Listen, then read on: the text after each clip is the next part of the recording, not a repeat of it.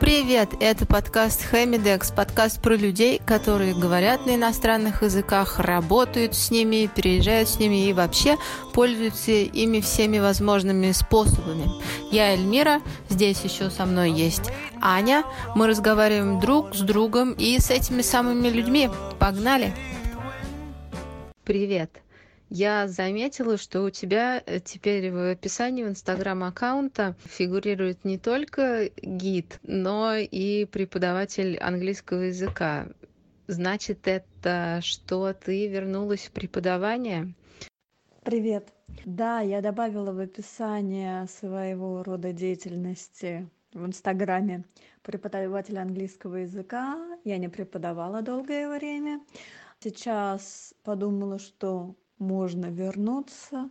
Пока я не нашла еще учеников но дело в том то что в связи с пандемией я на неопределенный срок а, потеряла работу потому что туризм естественно сейчас заглох и нужно искать что-то удаленное я подумала то что преподавание неплохой вариант Надеюсь, что скоро все закончится, эта пандемия, и, э, изоляция, и ты вернешься к своей любимой работе.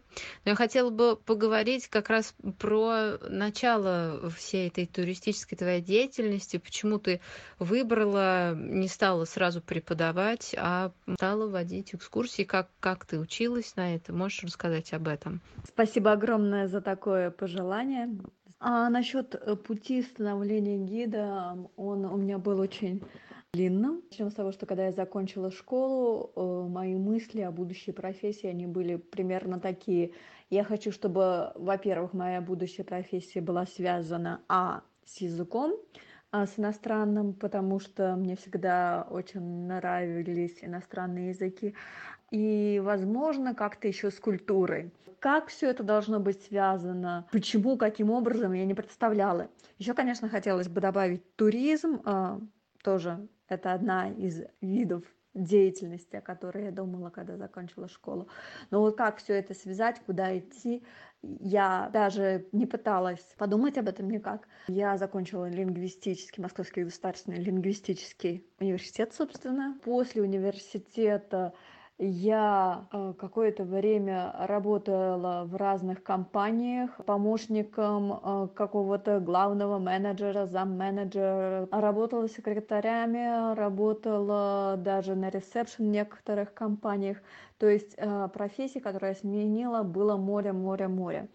Несмотря на то, что я закончила вуз по специальности преподавателя английского и испанского, я в роли преподавателя именно себя никогда не видела, потому что, не знаю, во мне нету какой-то твердости, хватки, которые должна быть в преподавателе обязательно. Так что я это даже не рассматривала. Вот я искала работу в фирмах, хотя бы связанные с языком. Понятно, то, что с культурой там ничего не будет связано в бизнесе, но хотя бы с языком. Но куда бы я ни приходила, язык требовался в очень-очень малых количествах. И это все в основном сводилось к какому-то делопроизводству, которое мне было абсолютно неинтересно. Мне, я, мне начинала быть скучным уже на первый день работы на каком-нибудь месте. Третий месяц я уже абсолютно сходила с ума и уходила из той или иной компании. И на самом деле с туризмом было очень интересно, потому что вот э, был период вот этих э, мотаний по офисам, потом у меня был период год или полтора, я преподавала как частный репетитор.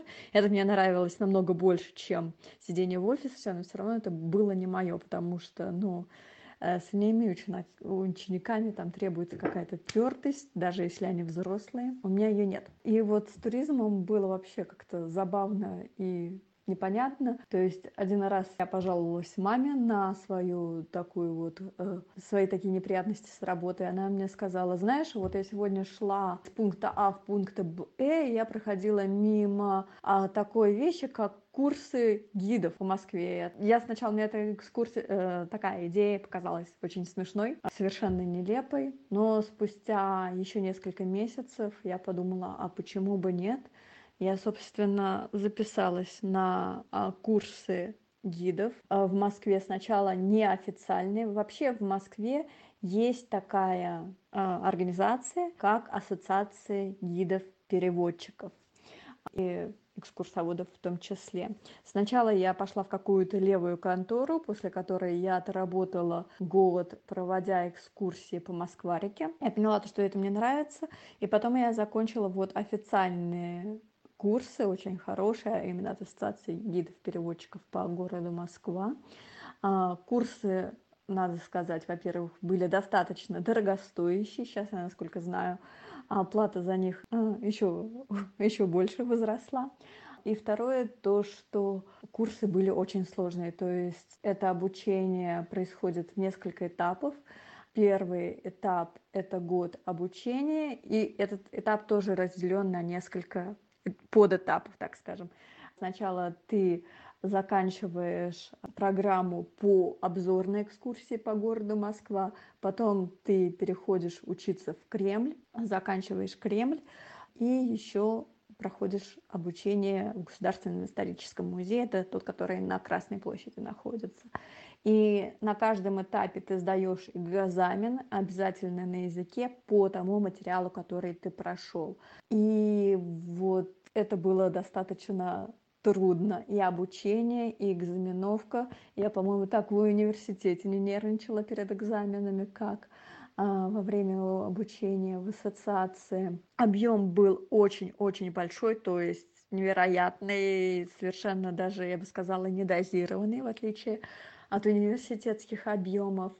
А потом и для меня, а, для меня такой, э, такого шока не было, но для большинства обучающихся был шок а, то, что на экзамене, вот на первом, который по обзорке по городу Москве, тебе нужно выступать сразу перед группой людей, тебе нужно проводить экскурсии. То есть у меня был опыт проведения экскурсий на кораблях, то есть я уже победила страх перед публичными выступлениями, перед владением собственным голосом. После обучения, во время первого года работы уже не только на круизных корабликах, а именно с туристами напрямую, когда у тебя много общения, когда у тебя есть возможность поделиться информацией на языке, еще вживую, еще с вопросами, с интересными, иногда с неинтересными, а, но все равно это было здорово, интересно, захватывающе. Так что вот первый мой сезон, он прошел а, очень ярко, очень интересно. А, я поняла то, что все, я точно буду продолжать. И еще а, прошла второй этап обучения в ассоциации. Это тоже год обучения. Это Пушкинский музей, государственный музей изобразительного искусства имени Пушкина и Третьяковская галерея. Вот. И, собственно, вот это вот основа, которая должна быть у каждого гида-переводчика. Сразу скажу то, что курсы, они не такие, как университет, это вечернее время, это 3-4 дня в неделю, так что если вдруг кто-то захочет, он не пугался, то что у него отнимут абсолютно все время от работы.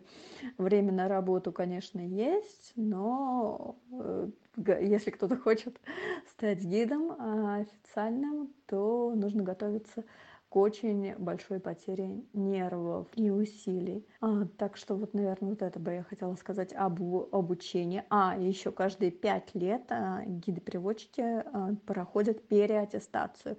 То есть это нужно снова приходить в Кремль и сдавать экзамены абсолютно по всему, что находится и в Кремле, по Третьяковской галерее и по Пушкинскому музею переаттестации нет. Туристам ты рассказываешь, ну, в лучшем случае, 5, максимум 10% от того, что ты знаешь о том же самом Кремле или о Москве, потому что когда проходишь, допустим, обучение в том же самом Кремле, ты должен знать абсолютно досконально каждую икону в каждом храме, каждый объект в оружейной палате, тебе нужно знать историю настолько, насколько она известна, иметь ее преподнести и в том числе на языке. Так что процесс обучения, он достаточно серьезный, трудный, но зато подготавливает к тебя к работе, которая действительно яркая, интересная, и, так скажем, игра стоит свеч.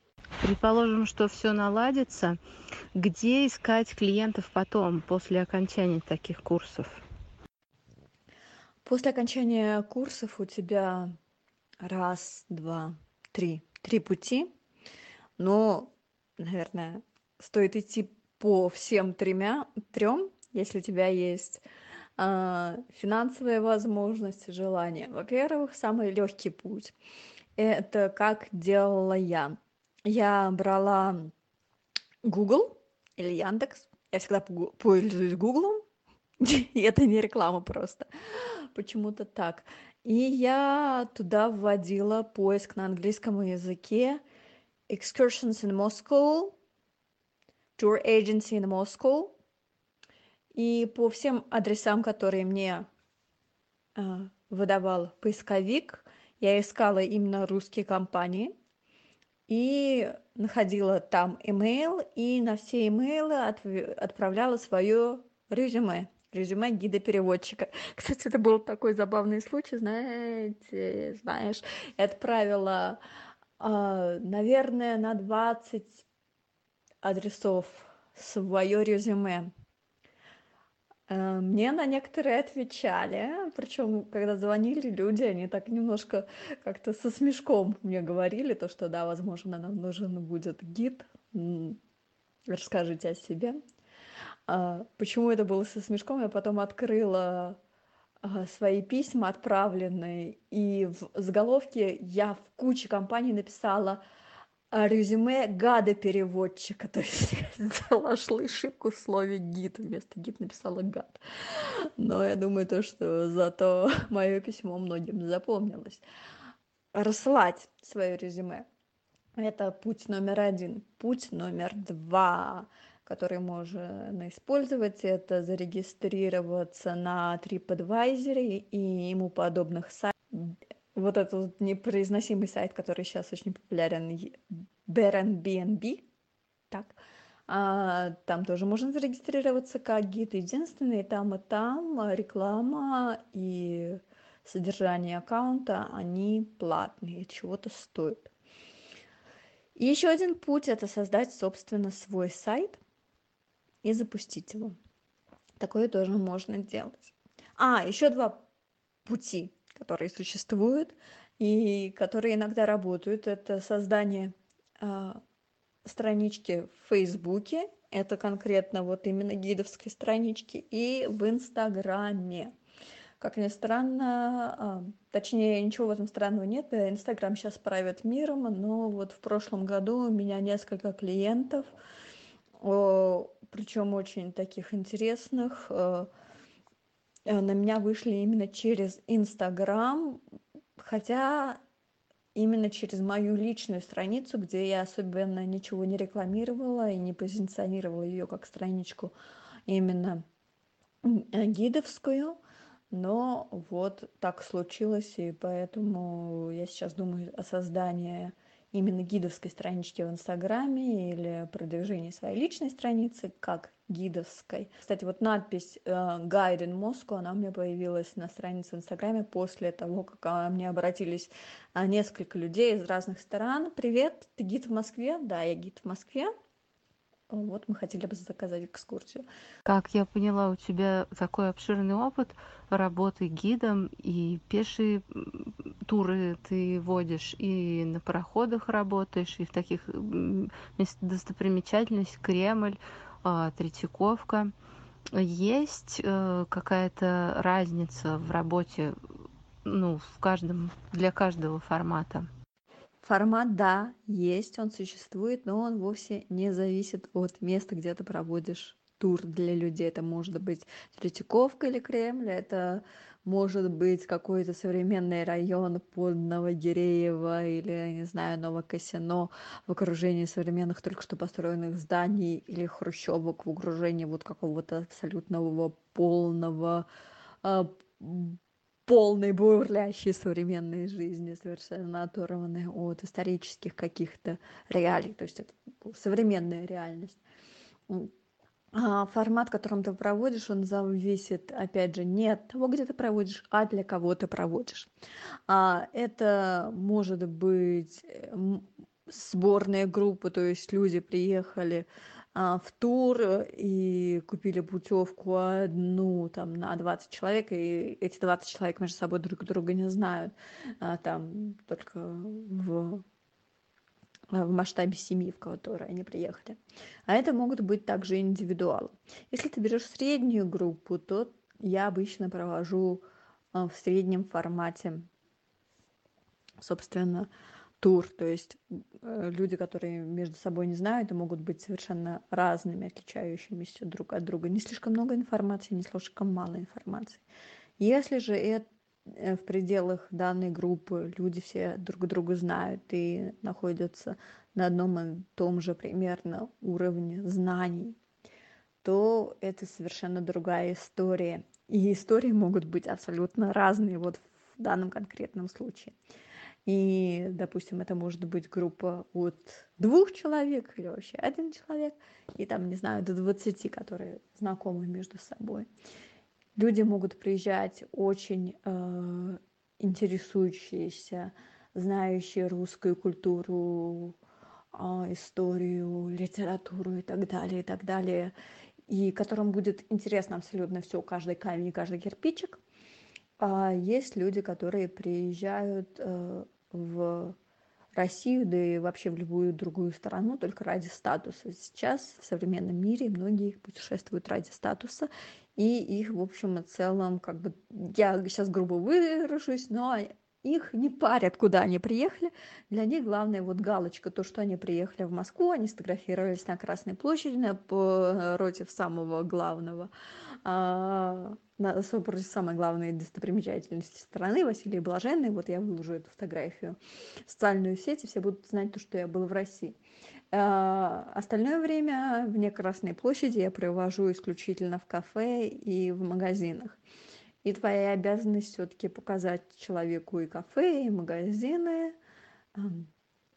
которые э, удовлетворят его или ее интересы.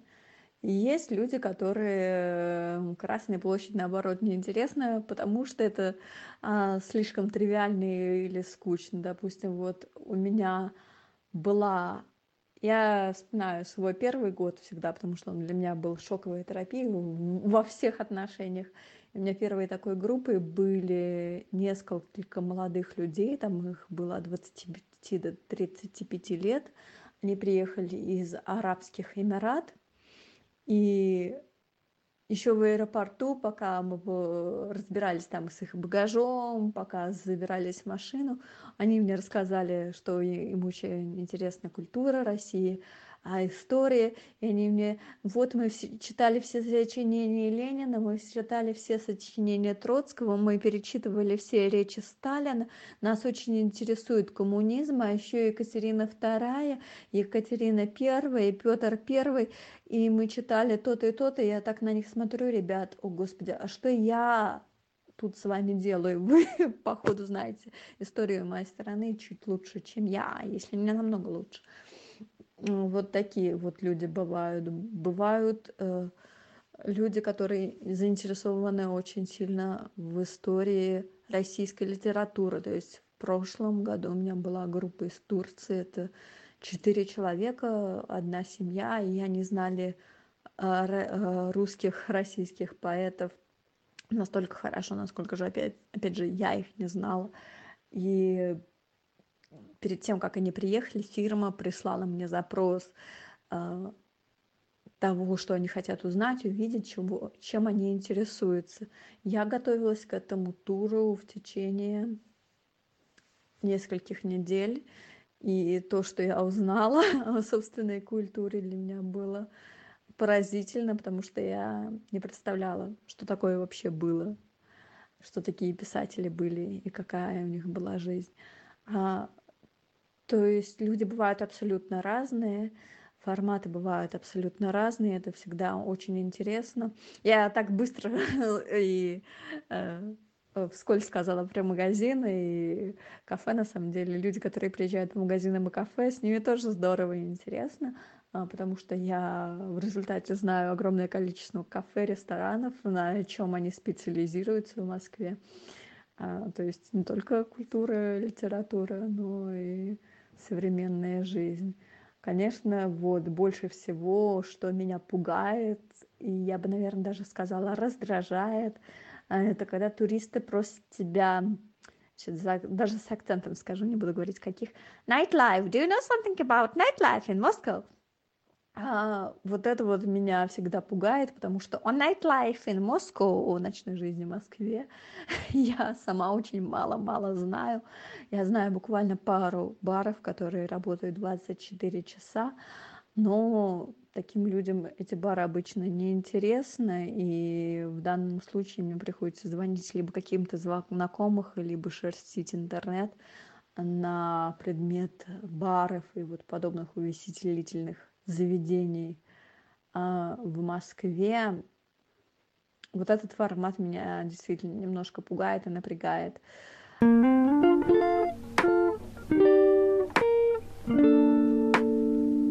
Насчет э, режима, графика. Графика как такового нету э, у гида. Это может быть действительно лайт-экскурсия, лайт-тур, э, лайт-день когда у тебя, допустим, а, работы 3-4 часа, но минимальная работа гида московского это сейчас 4 часа, а, то есть ты можешь просто выйти провести экскурсию по центру пешую или автобусную или тот же самый Кремль с оружейной палатой и на этом дело заканчивается. Или у тебя может быть только один трансфер в день, либо в, в аэропорт, либо из аэропорта. Тоже очень легкий день получается.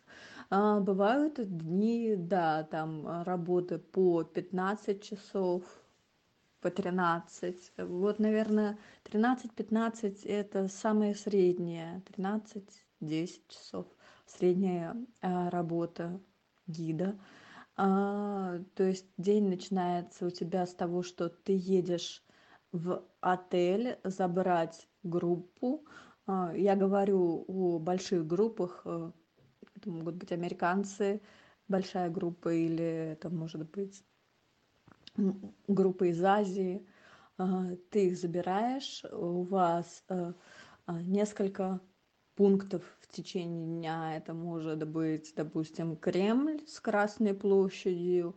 Это около трех-четырех часов там с оружейной палатой или без. Потом обед, э, который тоже прописан либо от фирмы в каком-то ресторане, либо ты даешь им свободное время на обед. А потом э, тур продолжается, вы ездите там на обзорную экскурсию или в музей победы и вечером у них цирк или театр или какое-нибудь шоу которое заканчивается около девяти девяти тридцати вечера и после чего ты отвозишь их обратно в отель то есть твой рабочий день заканчивается около десяти часов а, вечера. И ты возвращаешься домой. И забираешь ты эту группу с утра где-то часов в девять десять то есть с десяти до десяти. Вот двенадцать часов рабочий день а, обычного гида. А, самый прикольный самый интересный мой э, крышесносный рабочий день это был в две тысячи пятнадцатом году. Я больше никогда себе такого марафона наверное не повторю не устрою потому что здоровье уже не то пять лет прошло. А, но тем не менее это был пятнадцатый год и у меня было рабочих двадцать пять часов. То есть я в четыре часа уехала из дома. Мне нужно было э, сделать ранний трансфер отвезти группу турков из э, отеля в аэропорт зачекинить их там потом вернуться в москву подхватить потрясающие у меня была семья из бразилии отвезти их в сергиев посад провести им там экскурсию но там у меня экскурсия была под перевод но тем не менее а, и причем мы с ними ехали не на автобусе, мы с ними ехали на электричке. Это был тоже очень интересный experience для них и для меня, потому что ну, у меня больше таких прецедентов не было, потому что в Сергиев Посад обратно ездили на электричке. Ребята были очень интересующиеся, особенно вот э, э, русская религия, русским, русским православием. Привезла я их в Москву обратно, и потом после этого мне нужно было в час ночи встретить группу из индии в аэропорту. То есть я приехала привезла их в москву в центре там сейчас с полтора с два отдохнула сама и поехала в, в аэропорт. Ну интересный такой день был и домой я вернулась потом в пол шестого утра. То есть я уехала из дома в четыре часа утра и вернулась а, в 6 а, утра следующего дня. И вот такой у меня был рабочий день.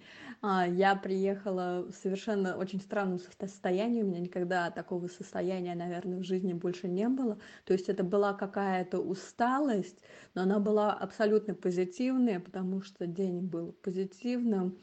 И таксист, э, который вез меня домой утром, он как-то каким-то странным образом понял то, что э, я в абсолютно не в минозе, но я не под какими ни веществами, я не пьяная, э, просто вот меня как-то состояние ушатало.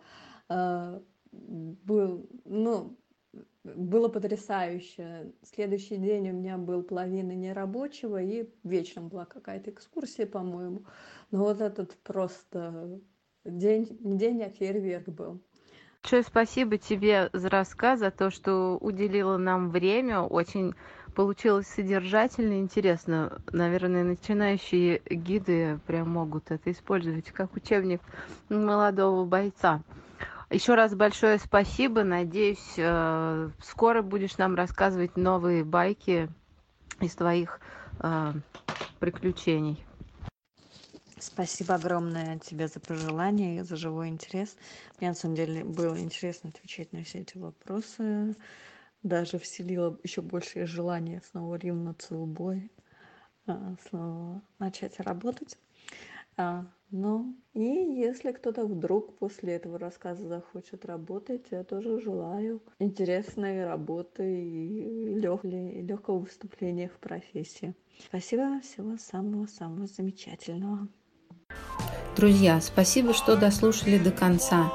И у меня к вам большая просьба. Если вам было интересно, пожалуйста, ставьте нам оценки, пишите отзывы, делитесь этим подкастом в сторис. Это поможет еще большему количеству людей узнать о нем, и, может быть, кто-то найдет что-то полезное. Спасибо и до встречи в новых выпусках. Пока!